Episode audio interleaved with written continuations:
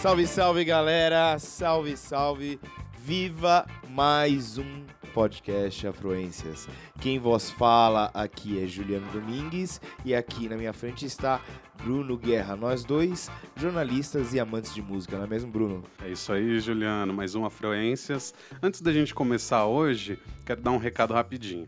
Se você está ouvindo o podcast Afluências no Spotify, você sabe que você vai escutar as músicas editadas. Se você quiser ouvir o episódio com as músicas na íntegra, vai para mixcloud.com/afluências. Ah, mas eu quero ouvir as músicas no Spotify, não tem playlist?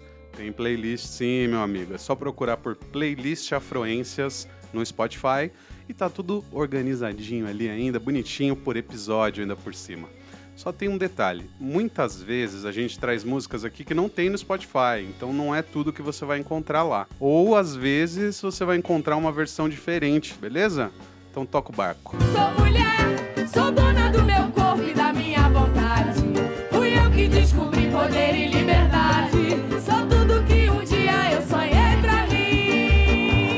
e a gente tá no mês das mulheres, né, cara? Enfim, a gente acabou de passar aí, enfim, o Dia das Mulheres, então a gente resolveu trazer esse tema, né, pro programa.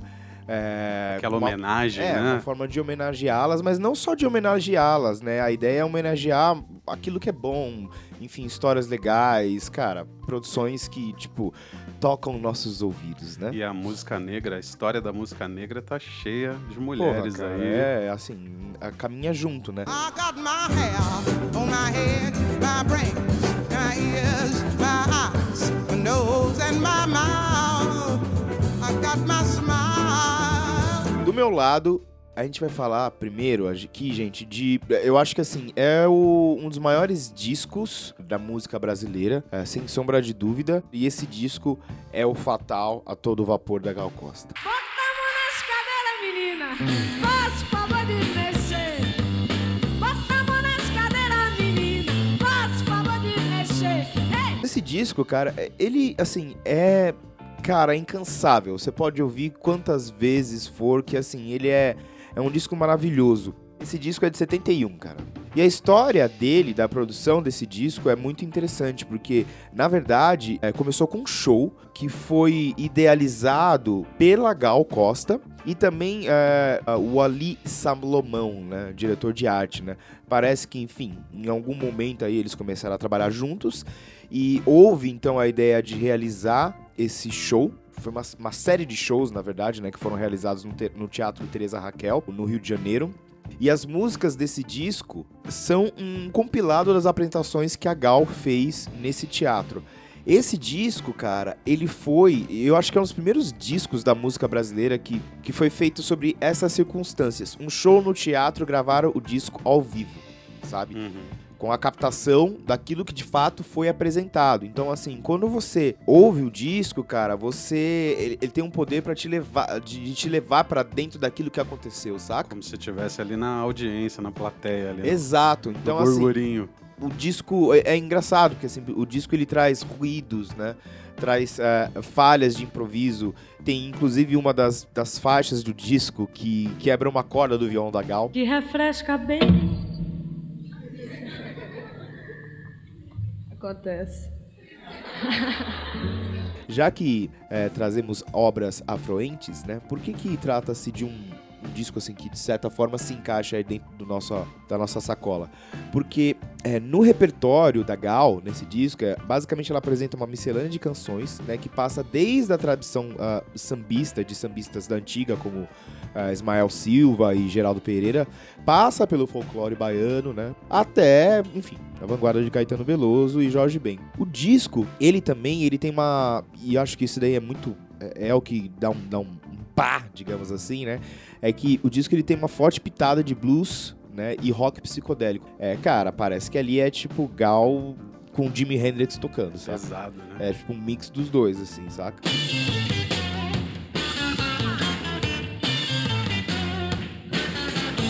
E trata-se de uma obra que ela tem um fato que é muito curioso, cara, porque esse show ele foi filmado pelo cineasta Léo Risman, porém ele nunca foi lançado, né? É, o cara ele captou, né, algumas imagens. Eu acho que se você procurar no YouTube, você acha assim, tipo, Alguns trechinhos. 5 ali. segundos, 5 minutos, vai, digamos Uhum. assim, de, de alguma coisa lá que ele gravou, mas assim, você não consegue de fato ver o que foi o show. E cara, essas imagens nunca vieram à tona. Eu fiz uma pesquisa e descobri que elas estão hoje, essas imagens estão na Cinemateca Brasileira, aqui em São Paulo, né? E, e elas estão à espera de restauração. Né? Eu confesso que eu fiquei um pouco frustrado, porque quando eu vi que já havia um trabalho de restauração, eu falei, opa, vou Quando achar é o que filme. sai isso aí, né? É. E aí eu vi e falei, não, estão à espera. Ou seja, eu não sei se a gente vai ver um dia isso. Mas enfim, homenageando aquilo que é bom, então, gente, a gente começa com essa obra de arte. Tá? Essa obra de arte. Vamos ouvir Dê um rolê da Gal Costa, disco, faixa do disco Fatal a todo vapor. Enquanto eles se batem, dê um rolê e você vai ouvir apenas quem já dizia: Eu não tenho nada antes de você ser. Eu sou,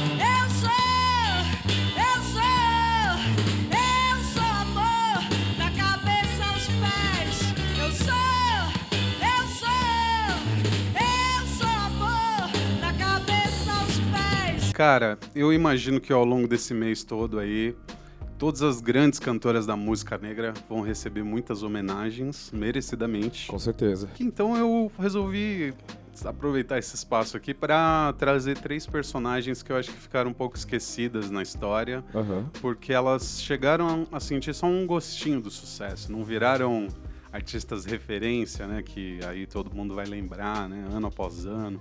Começando por uma artista que sempre despertou minha curiosidade, só que eu nunca tinha pesquisado a fundo.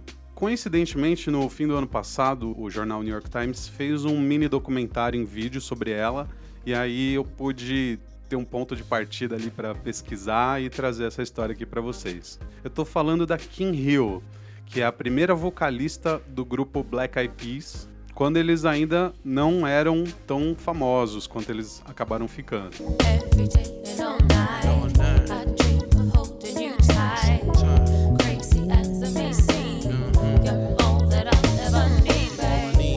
Ela nasceu em 1972 numa cidade chamada Syracuse, do estado de Nova York. Ela foi criada só pela mãe, mas ela morava em um bairro predominantemente branco, assim, de, de classe mais alta. Ela, né, uma, uma menina negra, ela se mudou para Los Angeles na juventude e começou a procurar trabalho como cantora e como atriz, e ela chegou até a fazer umas pontas em umas séries de televisão.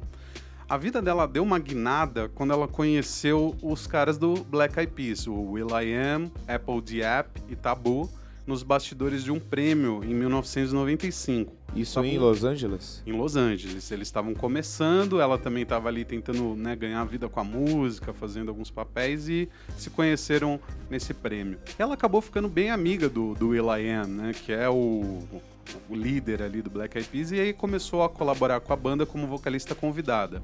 Ela participou do primeiro disco deles, o Behind the Front, de 1998, cantando em pelo menos três faixas. E ela apareceu nos clipes das músicas What It Is, que a gente vai ouvir logo mais, e Joyce and Jam.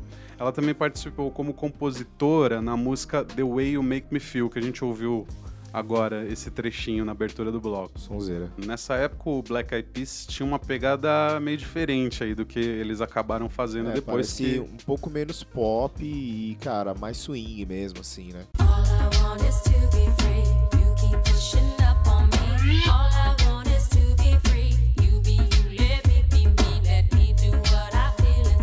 Então, eles tocavam com banda na época e eles faziam um, um hip hop assim mais consciente, segundo né, o que é dito, assim, o que eles mesmos declaravam na época, porque eles não focavam em violência, sexo, que é o que estava bombando na época, porque era a época do gangsta rap. E aí com isso eles encontraram uma audiência ali no movimento underground de Los Angeles. E eles foram crescendo organicamente ali, acabaram é, abrindo shows pro Eminem, No Doubt, Outkast. Nossa, no doubt, cara. E eles apareceram até no programa de TV Soul Train, que a gente sabe Nossa, que é o. isso aí, esse tema, Soul Train merece um programa Afroences. É. A gente vai, ó, tá, tá, tá declarado aqui, a gente vai fazer um programa só sobre Soul Train. Inclusive, essa apresentação tem em vídeo, tem nesse mini doc aí sobre ela do New York Times. É, mas é uma apresentação que é engraçada porque eles meio que se rebelaram ali porque eles iam ter que fazer playback. E eles não, não aceitavam na época. Aí eles ficaram zoando, sabe? Parando de cantar no meio da música pra mostrar que. É uma forma de protesto deles aí, então, porque eles tinham essa pegada, né? Era uma pegada de, meu, é, integridade artística, enfim. You're so amazing. You're so hot and so blazing.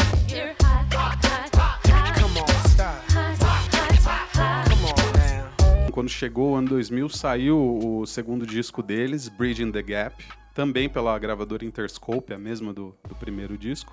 E a King Hill teve uma participação até maior. E foi aí, segundo o que ela relata nesse vídeo aí do New York Times, que começou a rolar uma pressão da gravadora em cima da banda para eles serem mais comerciais, sabe? Fazer uma coisa mais palatável. Então você vê, a gente estava aqui falando, pô, o som era bom, né? a gravadora achou que era melhor di- Mudar. diluir um pouquinho ali pra, pra, pro mais pop, né? E ela lembra, nesse, nesse vídeo ela conta essa história, que ela chegou pros caras e falou assim, pô, a gente não vai fazer isso, né? Nossa, deve ter sido uma merda, né, velho? Ter que passar por essa situação. E, e fica pior. Nessa época, ela tinha uma vida melhor que a, que a dos caras. Porque apesar dela não, não ser rica, né? Não tá bombando, não tá fazendo sucesso nem nada. Ela já dividia um apezinho lá com uma amiga dela em Hollywood. Enfim, papéis de, de atriz. Enfim, ela já não tava numa situação de, de pobreza. Ela tinha crescido também, como eu falei, numa vizinhança um pouco melhor, apesar de ser criada só pela mãe. Os caras, eles vinham de umas áreas mais barra pesada Os caras tavam cidade. fudidos. Estavam bem fudidos, assim, família ainda mais desestruturada, tio na cadeia. E eles falaram pra ela assim, cara, se isso aqui não der certo, não é você que vai ter que voltar lá pra East LA, né, que é onde eles, da onde eles eram. Então, Uhum. queriam fazer dar certo, né, porque eles precisavam daquilo pra mudar de vida. Só o que, que aconteceu? Essa pressão da gravadora, no caso dela, acabou se traduzindo no quê? Em pedidos pra mostrar mais o corpo, Sei. ser mais provocante nos vídeos, explorar Sei. a sexualidade. E ela não queria estar nessa Como era a posição. onda da época, né? É, como foi a onda, né? Infelizmente, em muitos e muitos Muitas tempos, épocas. muitas épocas até hoje. É, só- enfim, ela não queria, né? Ela não queria estar nessa posição, ela não queria ser essa figura, né? Servir a esse propósito. E esses pedidos não vinham dos caras da banda, eles vinham dos executivos da gravadora. Então começou essas interferências externas ali, meio que azedaram um pouco a relação dela. E ela falou: Meu, é melhor me demitir, pediu as contas e aí ela tentou seguir carreira de forma independente, sozinha. have set me free. I used to battle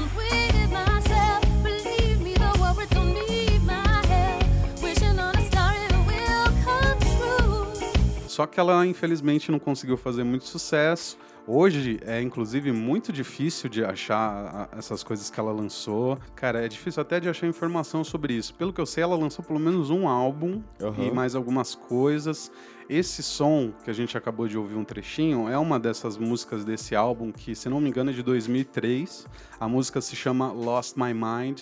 Só que se você gostou, meu querido, sinto informar. Até na internet, só pra ouvir é difícil. Algumas coisas tem no YouTube, outras.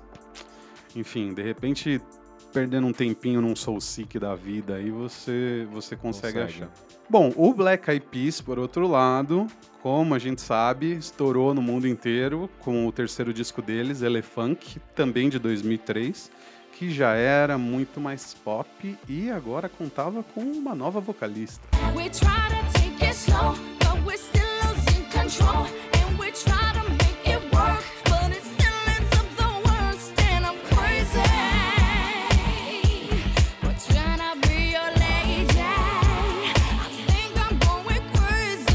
É a Fergie, ela virou membro oficial do grupo mesmo, aparecia nas capas tudo mais, coisa que não rolou com a Kim Hill nos primeiros álbuns, né? Aparecia só os três ali, a banda era tipo os três, um trio. E a partir da entrada da Fergie, não, eles, eles viraram um quarteto mesmo, inclusive a Fergie foi um grande componente do, do sucesso que eles, que Ah, eles chegaram certeza, a atingir. Com certeza. E ela ficou na banda até 2017.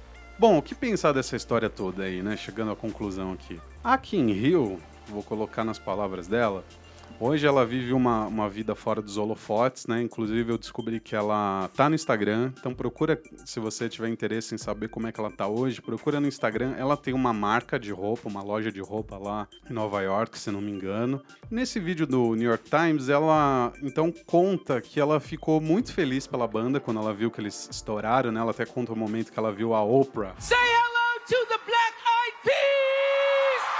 nossa, né? Os caras conseguiram. Então ela, ela disse que fica muito feliz pelo Will.i.am, que já conversou com ele, inclusive quando ela viu que os caras estavam bombando, ligou pra ele pra desejar sorte, né? E, e falar que tava feliz. Então ela não guarda mágoa da banda. Ela sequer conheceu a Fergie pessoalmente. E ela fala que se ela encontrasse a Fergie, ela ia dar um abraço nela, porque ela fala assim que ela acha que ela sabe como é né, ser essa figura feminina nu- numa banda, né, viver todas essas pressões, essas coisas da, da indústria da música. Então, para homenagear essa grande personagem aí, aqui em Rio, a gente vai escutar What It Is, do Black Eyed Peas, do disco Behind the Front, de 1998. Vambora. No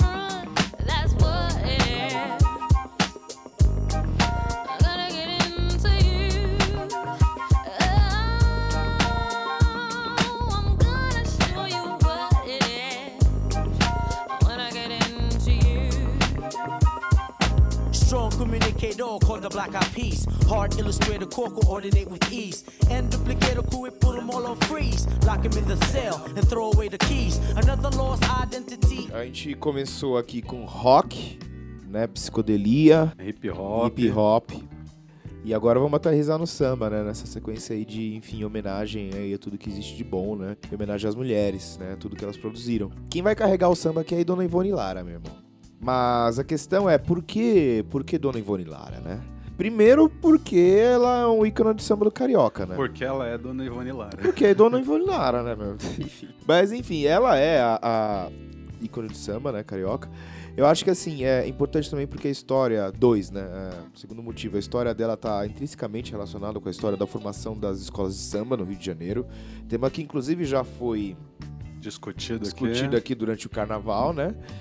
E, cara, ela tá aí na, na lista aí das, enfim, 10 grandes mulheres aí que marcaram a história do Rio de Janeiro, né? Sorriso negro, um abraço negro, traz felicidade. Ela nasceu em, em 1922, cara. Ah, na rua Voluntários da Pátria, em Botafogo, lá na zona sul do Rio de Janeiro, né? Ela foi a primeira filha da união entre... ah, a mãe dela era uma costureira, se chamava Emerentina Bento da Silva. E o pai dela, João da Silva Lara. Parece que os dois eles já tinham vida, enfim, uma intensa vida musical. Ele tocava violão de sete cordas, desfilava em bloco de carnaval, bloco dos africanos, na época era o bloco que ele desfilava. E ela, a mãe da, da, da, da Ivone Lara, parece que ela era uma, enfim, excelente cantora e ela cantava em ranchos carnavalescos. Ranchos carnavalescos, inclusive a gente já falou isso daí, eh, enfim, em programas, edições passadas, é basicamente, tipo, proto-escolas de samba, saca? Dos- desses ranchos surgiram as escolas de samba. A mãe dela eh, desfilava no rancho Flor de Abacate, tá? A mãe e o pai, parece, desfilavam. Mas enfim, ela, dona Ivone Lara, vamos falar dela, ela foi formada em enfermagem ah, e serviço social. Se formou, depois ela se especializou depois em terapia ocupacional, saca?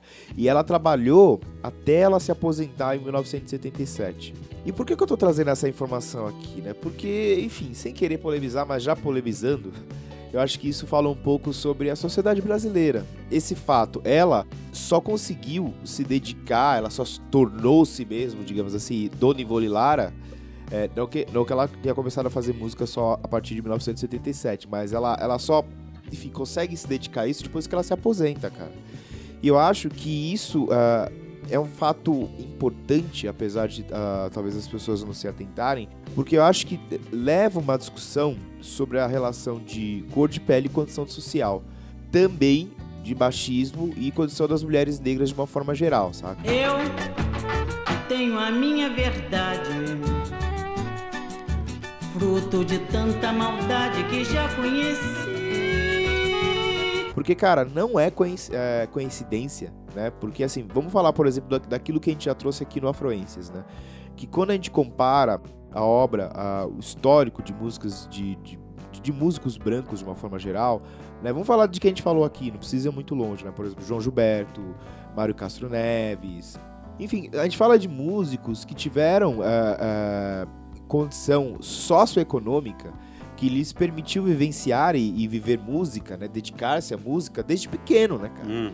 E aí, do resto que aconteceu na carreira desses caras é em parte consequência porque, cara, não é música, cara. É música, não tem outra, outra coisa, saca? Pra fazer. E acho que isso daí diverge um pouco quando, por exemplo, também a gente já trouxe aqui, né? Falamos de Martinho da Vila e agora da Dona Ivone Lara.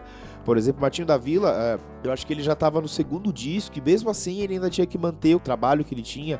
Acho que ele era cabo do exército. E aí, por exemplo, Bezerra da Silva, que era ajudante de pedreiro e já tava gravando samba, né? E tipo, a Ivone Lara, que de fato só pôde se tornar, tornar-se o que foi depois de, de se aposentar. E eu não digo que ela começou a fazer música só depois disso, não. A Ivone Lara, ela começa a fazer música quando ela tinha 3 anos de idade. Foi quando ela aprendeu a tocar cavaquinho, Três anos? 3 anos de idade. Caramba, prodígio. Prodígio total. Né, Os pais já são músicos, a música tá ali desde sempre, né? Pelo menos essa condição ela teve já de nascer num berço musical, né? Exato, né? E aí, enfim, ela aprendeu a tocar cavaquinho, ouvir samba, mas, de fato, ela começa a se tornar alguém no samba, isso daí já muitos anos pra frente, né? Que é quando ela se casa. Ela se casou com um cara chamado Oscar Costa. E ele, Oscar Costa, filho de Alfredo Costa, que era presidente da escola de samba Prazer da Serrinha. Escola de samba do, do bairro da Madureira, no Rio de Janeiro. Inclusive a Dona Ivone Lara, em algumas músicas, algumas coisas aí que ela, que ela canta, ela homenageia essa fase, né? Dessa escola, Prazer da Serrinha, surge a Império Serrano. E foi no Prazer da Serrinha onde ela começou a conhecer alguns compositores que, enfim, vieram a ser eh, seus parceiros de composições no futuro, como o Mano Dessa da Viola e o Silas de Oliveira. Silas de Oliveira, inclusive, está relacionado também com a formação da, da escola, né, Império Serrano. Lá na Império, ela começa desfilando na Alas Baianas, mas aí, em paralelo a isso, ela começa a compor para a escola. E aí, em 1965, ela compõe o samba Os Cinco Bailes da História do Rio e se torna a primeira mulher a fazer parte da ala de compositores de samba daquela escola, sabe, da Império Serrano. Carnaval,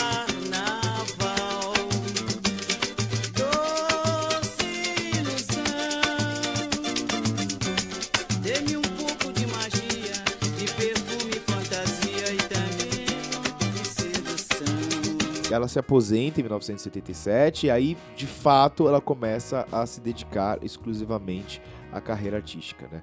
Então, cara, entre as pessoas, né? Agora vamos falar assim da, da Ivone Lara que, tipo, que chegou até nós, né?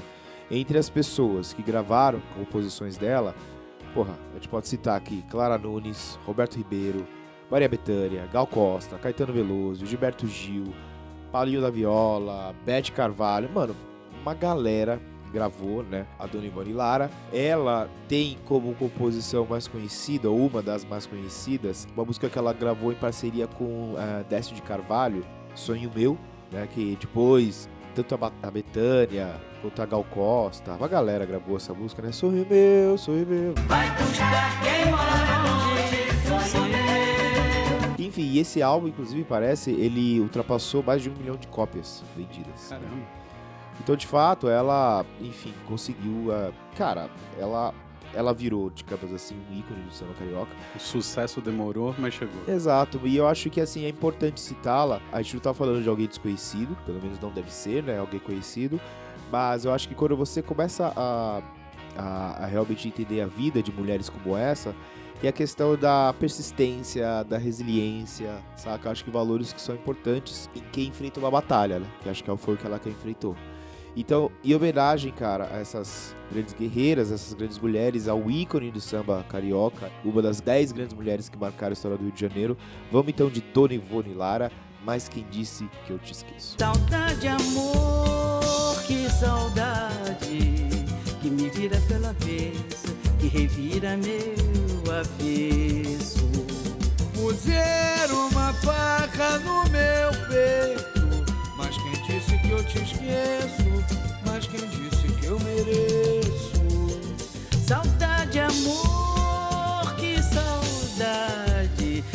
Vira pelo avesso. Olha, Juliano, acho que a- essa próxima história aqui tem bastante a ver com o que você falou também, viu, cara? Das condições da mulher pra fazer uma carreira, das profissões. É a história da babysitter mais famosa da história da música.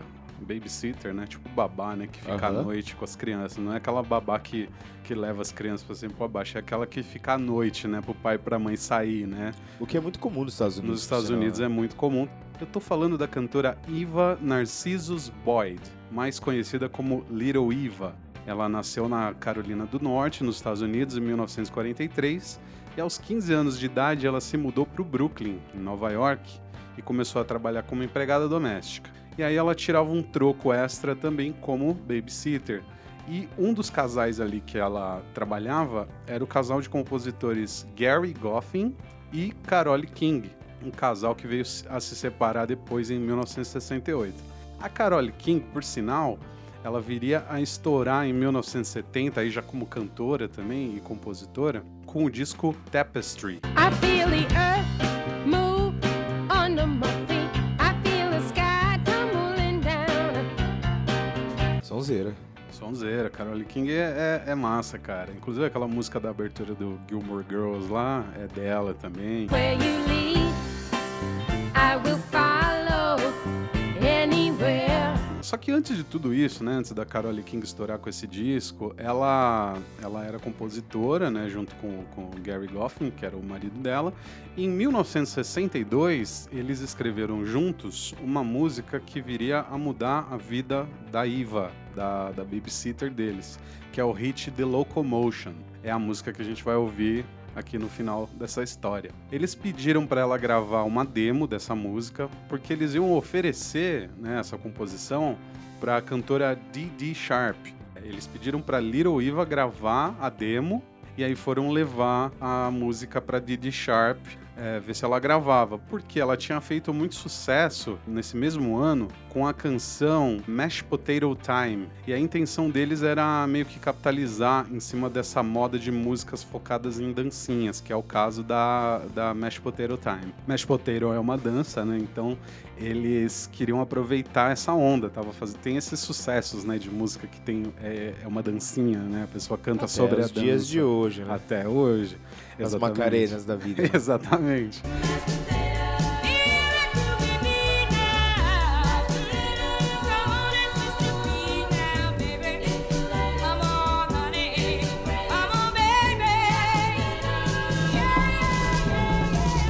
Só que a Didi Sharp não quis gravar a música deles, né? Aí eles lançaram com a Little Eva mesmo, com a Iva, né? Que é, ela só tinha 19 anos na época e aí passou a ser conhecida pelo nome artístico Little Eva. E a música estourou nos Estados Unidos, chegou ao número 1 um nas paradas e vendeu mais de um milhão de cópias. Aí, meu querido, eu pensei, caramba, né? Vendeu um milhão de cópias, quanto será que ela levou nisso aí, né? E aí que tá, eu encontrei umas divergências aí na pesquisa, né? Tem quem diga que ela não ganhou nada. Tem gente que, que fala que ela continuou, ela, sei lá, ganhava 35 dólares por semana lá como babysitter, os caras aumentaram para 50 dólares e foi isso. Teve gente que fala que ela faturou 30 mil dólares, que é um pouco, né, um pouco melhor, né, naquela época, né? 30 Mas ela, de fato, ela dólares. pode não ter ganho nada com isso, né? Pode não ter ganho nada. Eu quero acreditar que a Carole King foi gente boa, né? O fato é que ela, ela até teve um breve sucesso aí, né? Por causa da, da música. Chegou a se apresentar em programas de televisão, fez shows até na Inglaterra. E ela conseguiu um pouquinho ainda de sucesso com outros singles, como Keep Your Hands Off My Baby, que também é de 1962. E outra música focada na dancinha, Let's Turkey Trot, que é de 1963. Come on, let's turkey trot.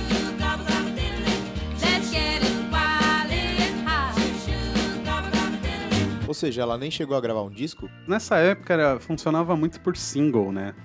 Você gravava igual quando você contou a história do Jorge Ben, né? Ah, vamos lançar a música desse cara, se virar a gente faz um disco, só que assim, muitos artistas viviam de singles, né? Às vezes eles não chegavam nem a gravar discos, né? Ela lançou algumas coisas e depois sumiu, que o sucesso não durou muito, porque ela acabou marcada como uma moda passageira, igual você falou de Macarena, né? Cadê os Aham. caras da Macarena hoje?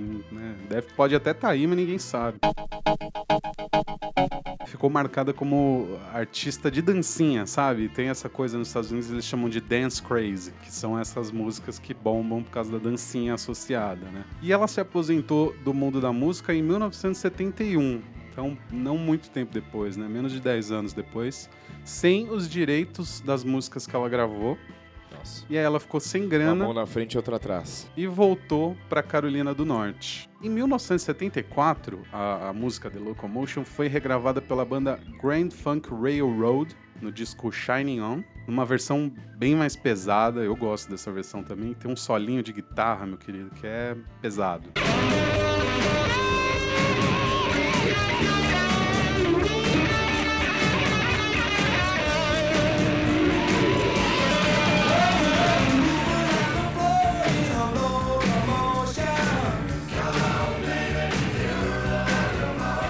Pegado. Mas foi uma versão de 1987, na verdade, da cantora australiana Kylie Minogue. Você manja aquela I just can't get you out of my head. Então, essa foi uma, uma música dela que bombou. Só que em 1987, a Kylie Minogue já, já tinha uma carreira ali. Ela gravou essa versão e fez um puta sucesso. Everybody's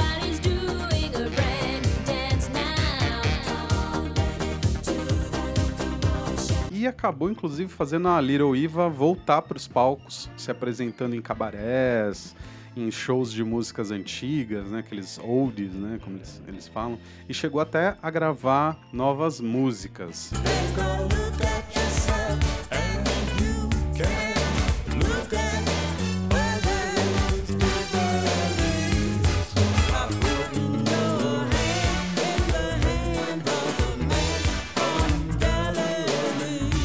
E depois dessa volta, a Little Eva continuou trabalhando, se apresentando, até ela ser, infelizmente, diagnosticada com câncer de colo do útero em 2001 e vindo a falecer em 2003, lá na terra natal dela, na Carolina do Norte, aos 59 anos. Foi cedo demais. É, pouco cedo. Então fica aqui a nossa homenagem a mais essa personagem feminina da história da música negra.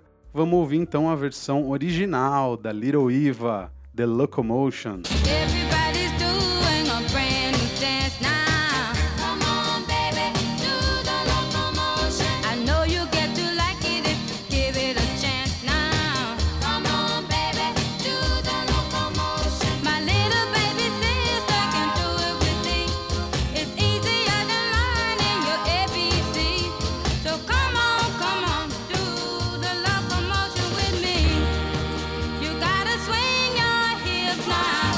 Queria, na verdade, aqui então aproveitar, né? Enfim, essa última deixa aqui, né? Não pra, enfim, falar, digamos assim, sobre uma artista, né? Mas eu acho que sim sobre um ícone, né, cara? E é lógico tocar uma música.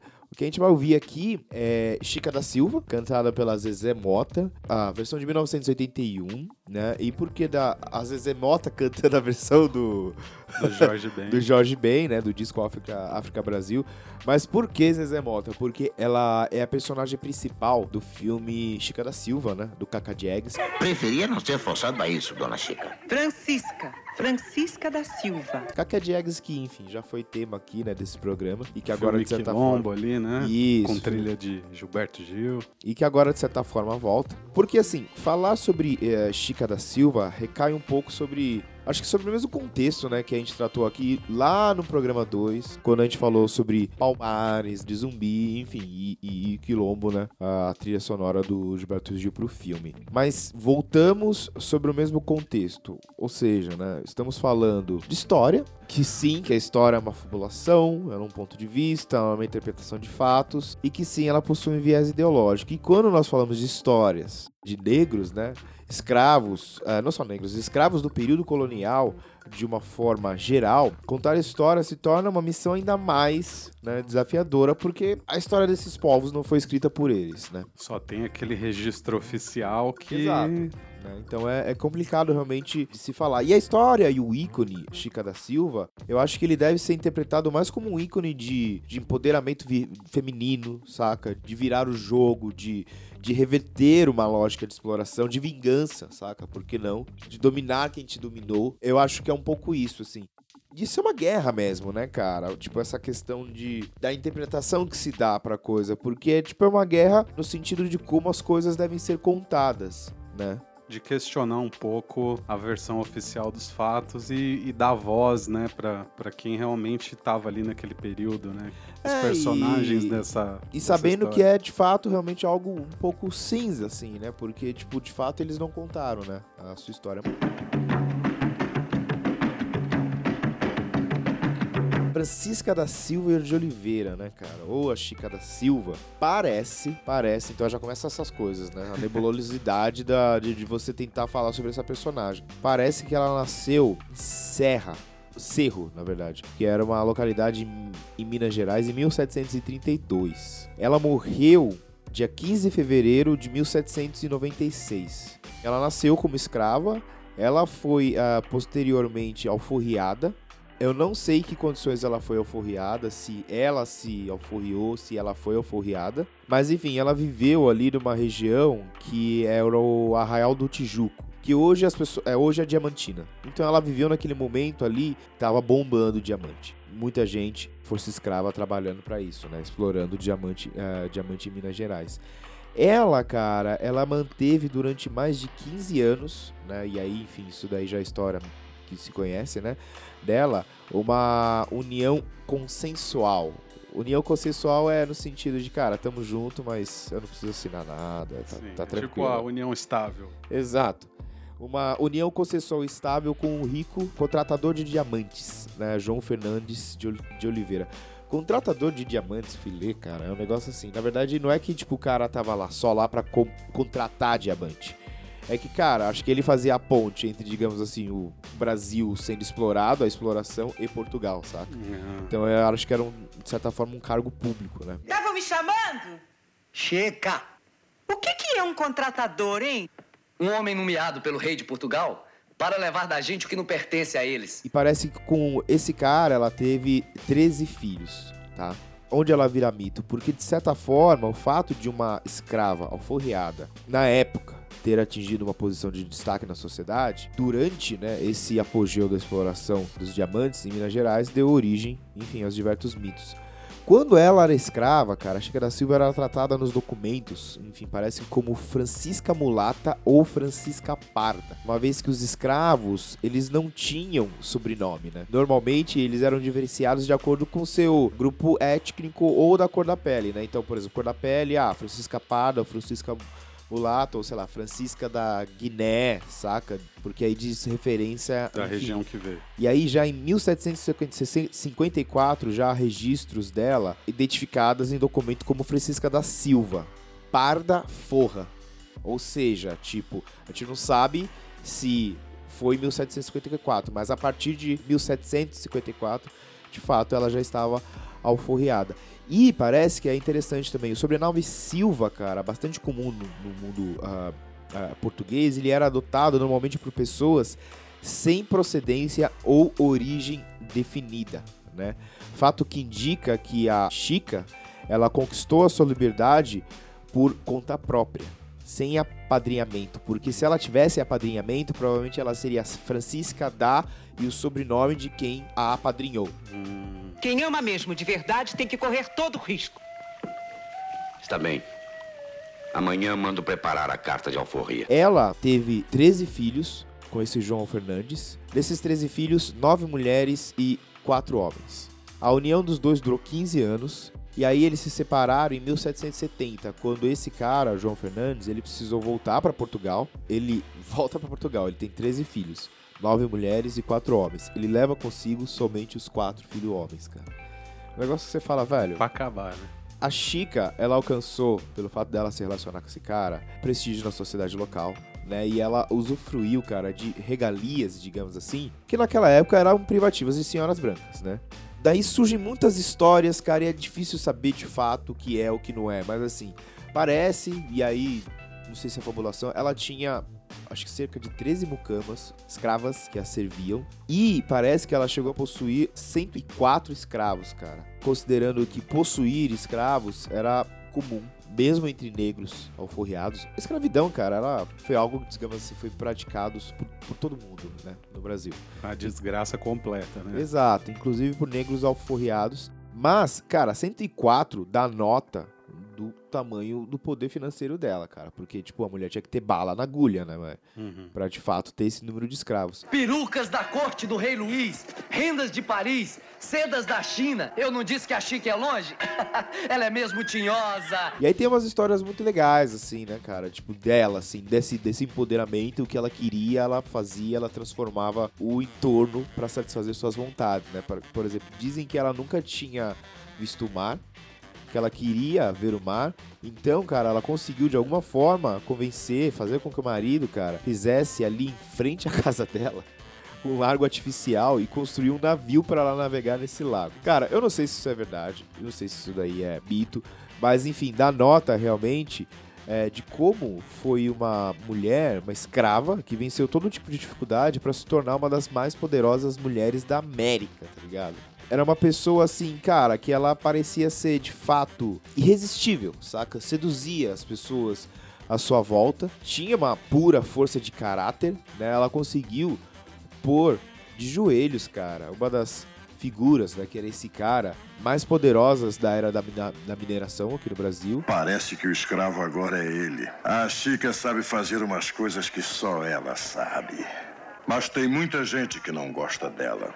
Muita mesmo. inimagináveis privilégios, como por exemplo, uma igreja só pra ela depois que por causa da sua cor, saca? Ela foi barrada na capela local. Ela fez com que se construísse uma igreja só pra ela, saca?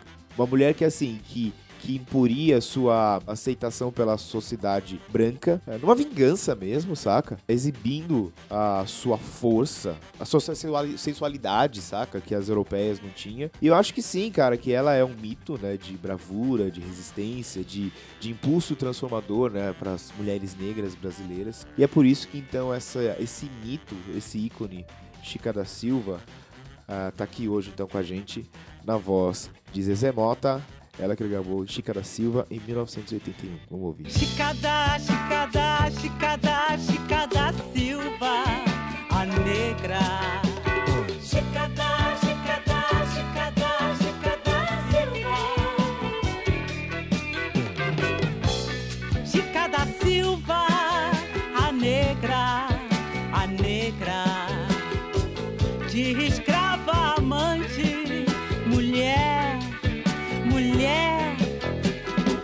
A minha última homenageada de hoje trabalhou com música a vida toda, mas apesar disso nunca teve um grande sucesso, o que não deixa de ser uma ironia.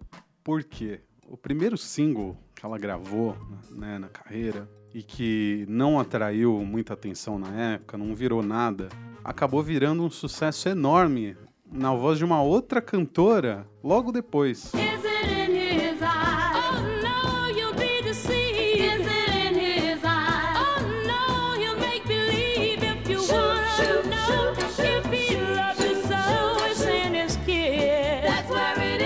gente ouviu esse trechinho que é a americana Betty Everett cantando The Shoop Shoop Song It's in His Kiss, composta por Rudy Clark. Com essa versão, a Betty Everett, que estava no começo da carreira nos Estados Unidos, chegou ao topo das paradas em 1964. Só que uma outra cantora americana, que também estava começando a carreira, já tinha lançado essa mesma música um ano antes, em 1963, mas ninguém deu muita bola. O nome dela era Mary Clayton, não é Mary de M-A-R-Y, é de Mary tipo Merry Christmas, M-E-R-R-Y, Mary Clayton. Eu fico imaginando a cara dela, né? A cara que ela ficou quando ela começou a ouvir a música que ela gravou em 1963, tocando um ano depois em todo lugar. Bombando. Só que na voz de uma outra pessoa. A título de curiosidade, outra versão que fez mais sucesso que a original da Mary Clayton foi uma que a Cher gravou em 1990 para a trilha do filme Minha Mãe é uma Sereia, que a Cher participa, né?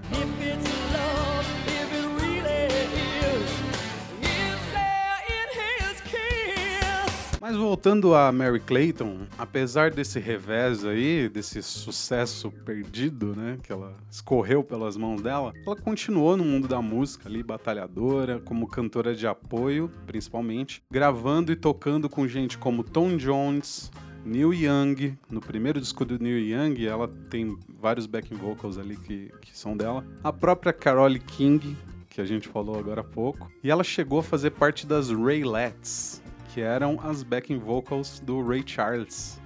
Ô, louco.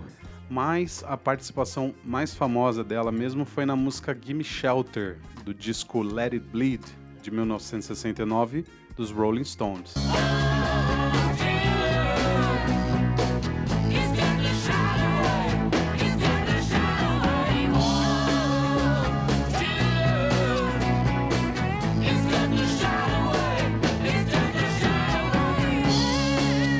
Ano seguinte, 1970, ela acabou gravando uma versão própria dela para essa música Gimme Shelter, para o primeiro disco solo dela, que ela também batizou de Gimme Shelter. E ela seguiu a vida cantando, seja como artista solo ou acompanhando outros artistas, mas ela nunca chegou a estourar. Inclusive, justamente por isso, ela foi uma das principais personagens do documentário 20 Feet from Stardom, ou A Um Passo do Estrelato, na versão em português, que é de 2013. E esse documentário é focado na vida das, das cantoras backing vocal. Ela ainda acabou enfrentando uma tragédia quando ela sofreu um acidente de carro grave em 2014, mas apesar disso, nesse mesmo ano ela participou do disco A Head Full of Dreams, do Coldplay, nas faixas Up and Up e Adventure of a Lifetime.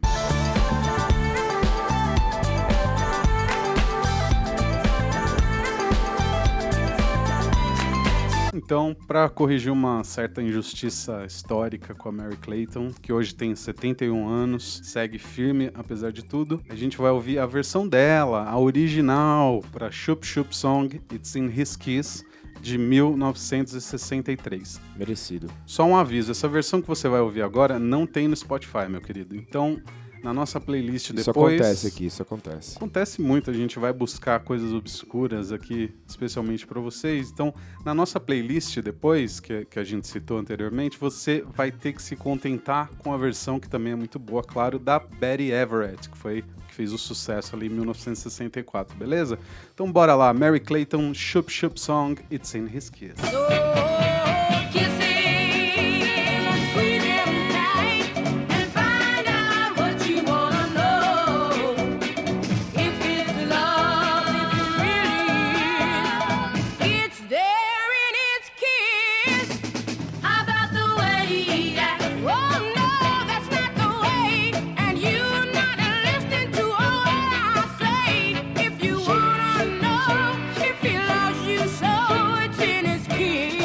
Fui muito bem alertado aqui pelo Juliano que essa música você consegue encontrar essa versão que a gente escutou agora de 1963 da Mary Clayton no YouTube. Tem um vídeo só, se não me engano, mas você pelo menos pode conferir né, essa curiosidade da versão original quantas vezes você quiser. Dá, te dá uma né? dica?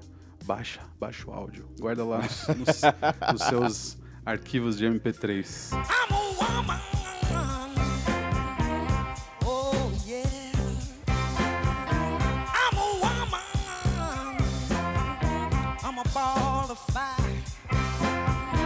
É isso aí, gente. Então, olha, mais uma vez foi um prazer inenarrável estar aqui com vocês. Vamos encerrando então mais uma edição, mais um programa, mais um podcast Afluências. Né? E que belo programa, né? Uma homenagem aí programa. a essas guerreiras, nossas heroínas da música. Não só nessa época, mas como sempre, vai e é tema aqui do Afluências, né, cara? Gente, um abraço. Siga-nos onde, Bruno? Arroba Afroências no Instagram. Para falar com a gente é só mandar um e-mail para afroências.gmail.com. Abraço aí pro Gui Médici, nosso ouvinte, que mandou umas dicas pra gente. A gente tá escutando aqui, curtindo e quem sabe em breve apareça no próximo programa aí. É isso aí, gente. Foi um prazer inenarrável novamente. Até mais. Tchau, tchau. Bye.